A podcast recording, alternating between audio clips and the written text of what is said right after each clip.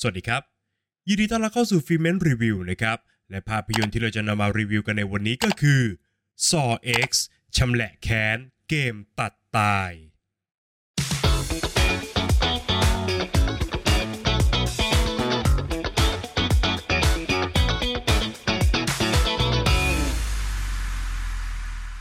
เรื่องราวของจอห์นเครเมอร์ หรือฆาตกรจิ๊กซอว์ซึ่งป่วยเป็นมะเร็งในสมองระยะสุดท้ายนะครับเขาพบว่าที่ประเทศเม็กซิโกนั้น มีปาฏิหาริย์รออยู่ โดยโครงการการรักษาของดรซิซิเลียพีเดอร์สันจอห์นเครเมอร์จึงเลือกเข้ารับการรักษาในทันทีครับ ก่อนที่เขาจะพบครับว่า โรงพยาบาลแห่งนี้เป็นมิจฉาชีพที่หลอกเอาเงินก้อนใหญ่ไปจากเขา รวมไปถึงผู้ป่วยอีกมากมายครับ จอห์นเครเมอร์จึงต้องกลับมาชำระแค้นอีกครั้ง โดยการสร้างเกมตัดตาย เพื่อชี้ชะตาชีวิตของแก๊ง 18 มงกุฎทุกคน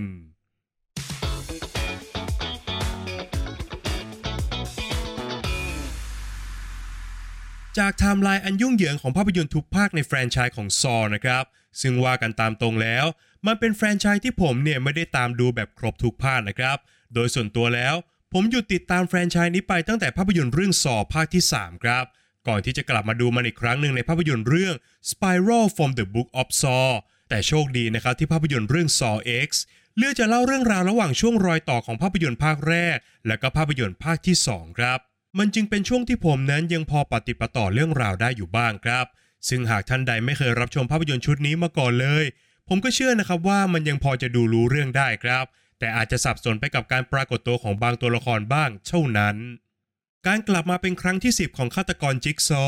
มาพร้อมกับการเปลี่ยนทิศทางการเล่าเรื่องครั้งสำคัญครับ จากที่ทุกอย่างนั้นเริ่มต้นขึ้นจากเหยื่อทุกคนของเกม ค่อยๆ ไขปริศนา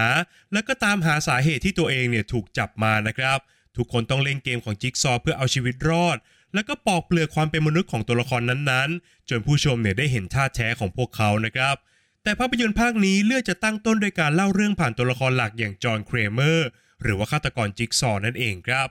ซึ่งโดยปกติแล้วนะครับ เขามาจะจับคนชั่วมาเล่นเกม เพื่อจะมอบบทเรียนให้กับคนเหล่านั้น แต่คราวนี้เหล่าคนชั่วแล้วก็เรื่องราวของพวกเขา กลับมาเกิดขึ้นโดยตรงกับจอห์นเครเมอร์ซะเองครับ การเปลี่ยนมุมมองครั้งนี้จึงเป็นการปรับอารมณ์ความรู้สึกครั้งใหญ่อยู่พอสมควรนะครับเพราะจากที่ผู้ชมต้องเอาใจช่วยเหยื่อทุกคนของจิ๊กซอ ให้รอดพ้นไปจากเกมสุดอำมหิตของเขากลับกลายมาเป็นการเอาใจช่วยจอห์นเครเมอร์ให้จัดการกับเหยื่อทุกคนอย่างสาสมแทนครับ และนั่นก็หมายความนะครับว่า Saw X ได้เปลี่ยนตัวเองมาเป็นภาพยนตร์แนวล้างแค้นอย่างชัดเจนครับ ไม่เพียงเท่านั้นนะครับ การพลิกวิธีการเล่าเรื่องของภาพยนตร์นั้น ยังเป็นการเปิดเผยแง่มุมที่ผู้ชมเนี่ยไม่เคยได้เห็นจากจอห์นเครเมอร์อีกด้วยครับ โดยเฉพาะในช่วงต้นเรื่อง ซึ่งเป็นช่วงเวลาที่เขากำลังอ่อนระหยโรยแรงจากอาการป่วยของเขานะครับ แล้วก็กำลังเลือกปล่อยวางกับช่วงบ้านปลายของชีวิต ช่วงเวลาดังกล่าวนั้นเป็นบุตรหมายสำคัญของเรื่องครับ ที่ทำให้ผู้ชม โอนอ่อนแล้วก็ย้ายฝั่งมาอยู่ข้างเขาได้ในเวลาอันรวดเร็วครับ และด้วยความเป็นจักรวาลภาพยนตร์ มันจึงไม่ใช่เรื่องแปลกอะไรนะครับ กับการมีตัวละครที่คุ้นเคยของแฟรนไชส์มาปรากฏตัวแล้วก็ร่วมสร้างสีสันครับสำหรับภาพยนตร์เรื่อง Saw X ได้ตัวละครอย่างอแมนดาซึ่งเป็นศิษย์ก้นกุฏิของจอห์นเครเมอร์ มาร่วมภารกิจชำระแค้นในครั้งนี้ด้วยครับ ซึ่งอย่างที่ทราบกันดีนะครับว่าอแมนดานั้นจะต้องกลายมาเป็นตัวละครหลักในเหตุการณ์หลังจากนี้ครับ โดยหากมองจากไทม์ไลน์แล้ว นี่คือช่วงเวลาที่เธอเนี่ยยังคงอ่อนไหว และก็ยังไม่สามารถน้อมรับแนวคิดอันสุดโต่งของจิ๊กซอได้อย่างเต็มที่ครับ เธอยังคงมีความลังเล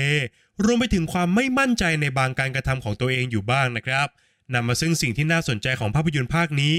นั่นก็คือช่องโหว่ของแผนการต่างๆ ความผิดพลาดที่เกิดขึ้น รวมไปถึงความขัดแย้งระหว่างอแมนด้ากับจิ๊กซอ ซึ่งเป็นเคมีการเล่าเรื่องที่น่าสนใจครับ เมื่อพูดถึงภาพยนตร์เรื่องซอ จุดเด่นของแฟรนไชส์ก็คงจะหนีไม่พ้น ฉากการเล่นเกมสุดนองเลือดของภาพยนตร์ครับ ในภาคนี้ก็ยังคงจัดเต็มความสร้างสรรค์ ในการคิดค้นความทรมานให้กับเหยื่อทุกคน พร้อมเสิร์ฟฉากความรุนแรงแบบเลือดสาดให้กับเรื่องราว ในชนิดที่ต้องสาแก่ใจคอภาพยนตร์ชุดนี้อย่างแน่นอนครับ แต่สิ่งที่ผมรู้สึกเสียดายก็คือ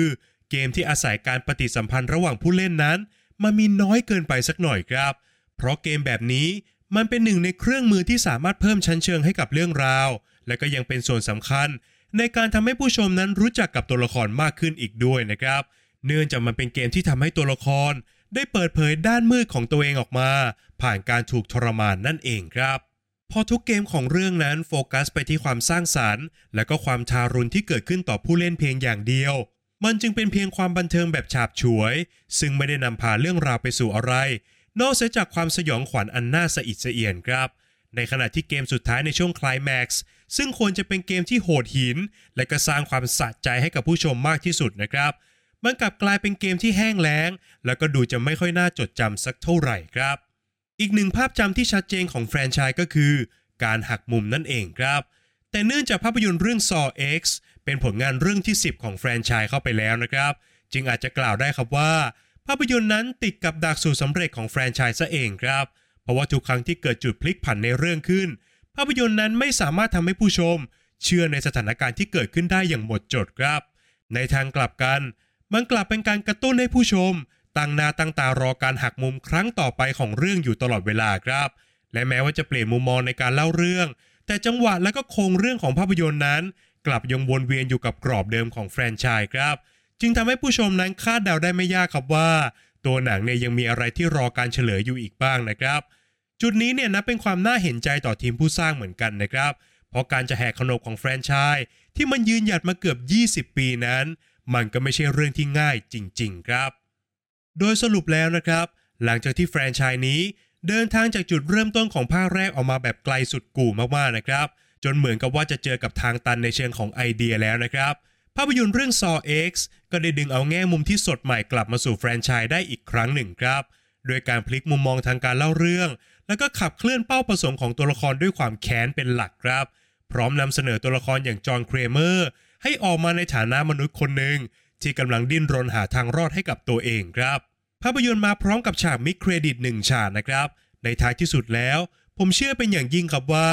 หากภาพยนตร์ภาคนี้ประสบความสำเร็จ แฟรนไชส์นักฆ่าจอมเล่นเกมนี้ ก็น่าจะยังคงถูกสร้างออกมาอีกเรื่อยๆ แน่นอนครับ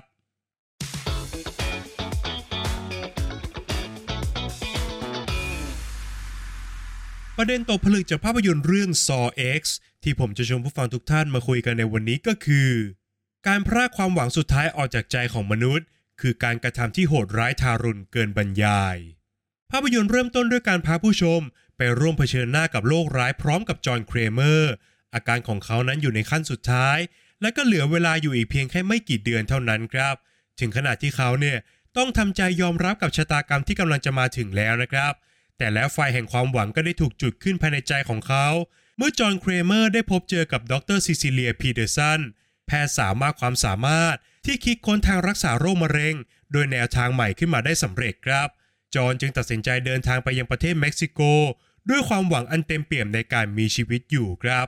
แต่หลังจากเข้ารับการรักษา จอห์นกลับพบว่า เขาถูกหลอกโดยแพทย์ที่เป็นมิจฉาชีพครับ พร้อมกับหลอกเงินค่ารักษาจำนวนมหาศาลไปจากเขา แต่สิ่งที่เลวร้ายกว่านั้นก็คือ การทำลายความหวังสุดท้ายในชีวิตของมนุษย์คนหนึ่งครับ พร้อมกับบทขยี้โอกาสในการต่อลมหายใจของจอห์นเครเมอร์ให้มันหายวับไปกับตาครับดังนั้นภารกิจครั้งใหม่ของจอห์นเครเมอร์จึงเป็นครั้งแรกนะครับที่เขาเนี่ย เลือกเหยื่อด้วยเรื่องส่วนตัวอย่างชัดเจนครับ โดยการจับกลุ่มหมอ 18 มงกุฎรวมไปถึงทุกคนที่เกี่ยวข้องนั้น มาเล่นเกมสุดโหด เพื่อให้พวกเขาได้สำนึกถึงความโหดร้าย ในการทำลายความหวังของใครสักคนครับ รวมไปถึงได้เห็นคุณค่าของชีวิตของตัวเอง ผ่านความเจ็บปวดแบบเจียนตายครับ แต่ถึงกันนั้นนะครับมันก็ไม่ใช่ทุกคนในโลกแห่งความเป็นจริง ที่จะสามารถรับมือกับความสิ้นหวังได้เหมือนกับจอห์นเครเมอร์ครับ บางครั้ง เมื่อความหวังนั้นถูกทำลายลง มันก็ทำร้ายเราจนไม่สามารถลุกขึ้นใหม่ได้อีกเลยนะครับ ไม่เพียงแต่เรื่องของชีวิตหรือความเป็นความตายของเราเท่านั้น เพราะมนุษย์เรานั้นก็มาจะฝากความหวังในชีวิต เอาไว้กับทรัพย์สินหรือว่าเงินทองด้วยเช่นเดียวกันนะครับ ดังนั้นการพรากความหวังสุดท้ายออกจากใจของมนุษย์ มันจึงเป็นการกระทำที่โหดร้ายทารุณและอาจจะทำลายทั้งชีวิตของใครสักคนหนึ่งไปอย่างสิ้นเชิงเลยก็เป็นได้ ฝากไว้ให้คิดกันนะครับ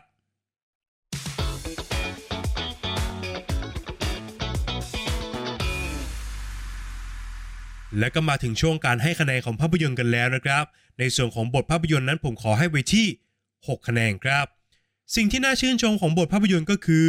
การพลิกมุมมองในการเล่าเรื่อง จนสามารถสร้างความแปลกใหม่ให้กับแฟรนไชส์ได้สำเร็จครับ แต่ถึงกระนั้น ตัวหนังก็ยังไม่สามารถสลัดสูตรสำเร็จของตัวเองได้ โดยเฉพาะกับ part การหักมุมของเรื่องครับ นอกจากนี้บทภาพยนตร์ยังมีบาดแผลให้เห็นอยู่บ้าง โดยเฉพาะกับการเปิดบางประเด็นเอาไว้ แต่ก็ไม่ได้สานต่อให้มันครบสมบูรณ์ครับ ในส่วนของงานสร้างนะครับ ผมขอให้ไว้ที่ 7 คะแนนครับ ในแง่ของฉากเล่นเกมสุดโหดของภาพยนตร์นั้น มันก็ยังคงเป็นจุดเด่นเหมือนเช่นเคยครับ ซึ่งส่วนสำคัญที่สามารถเนรมิตความเสียวท้องน้อยให้กับผู้ชม ก็คืองานสร้างของภาพยนตร์นั่นเองครับ ซึ่งมันก็รวมถึงงานด้านภาพ งานเมคอัพเทคนิคพิเศษ รวมไปถึงการตัดต่อที่ช่วยกันสร้างอารมณ์และก็ยกระดับความรุนแรง ให้มันถึงพริกถึงขิงมากยิ่งขึ้นครับ แม้จะมีช็อตที่มันยังไม่ค่อยแนบเนียนอยู่บ้าง แต่โดยรวมแล้ว มันก็ออกมาดูดีและก็สามารถมองข้ามรอยแผลไปได้ครับ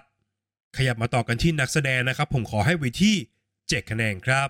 Saw X น่าจะเป็นภาพยนตร์เรื่องแรกของแฟรนไชส์นะครับ ที่โทบินเบลมีพื้นที่ได้แสดงฝีมือทางการแสดงของเขาอย่างเป็นจริงเป็นจังครับ ซึ่งเจ้าตัวเนี่ยก็ทำได้ดีและก็น่าชื่นชมมากๆ โดยเฉพาะในช่วงแรกของเรื่อง ซึ่งเป็นช่วงเวลาที่ตัวหนัง ได้เปิดเผยแง่มุมที่ผู้ชมเนี่ยไม่เคยเห็นของตัวละครนี้มาก่อนครับ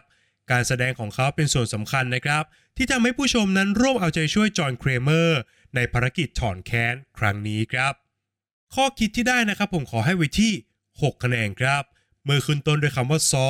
การจะมองหาข้อคิดจากมันเนี่ยย่อมไม่ใช่สิ่งแรกที่หนังต้องการจะนำเสนออยู่แล้วครับ แต่ถึงกระนั้นการพลิกมุมมองมาเล่าเรื่องจากฝั่งของจอห์นเครเมอร์ ก็ทำให้การตามหาคุณค่าของชีวิต ผ่านเกมสุดวิปริตของเขาเนี่ยมันดูมีความหมายมากขึ้นด้วยเช่นกันครับ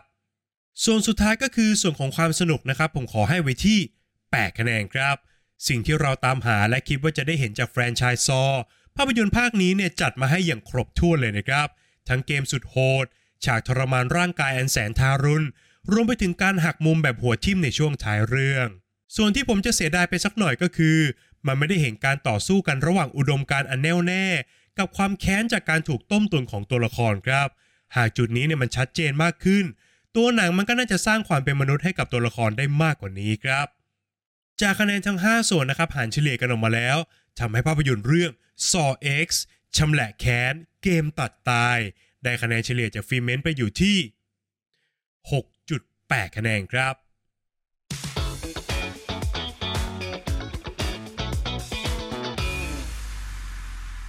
และนี่ก็คือทั้งหมดของ Filmment รีวิวในวันนี้สำหรับภาพยนตร์เรื่อง Saw X นะครับ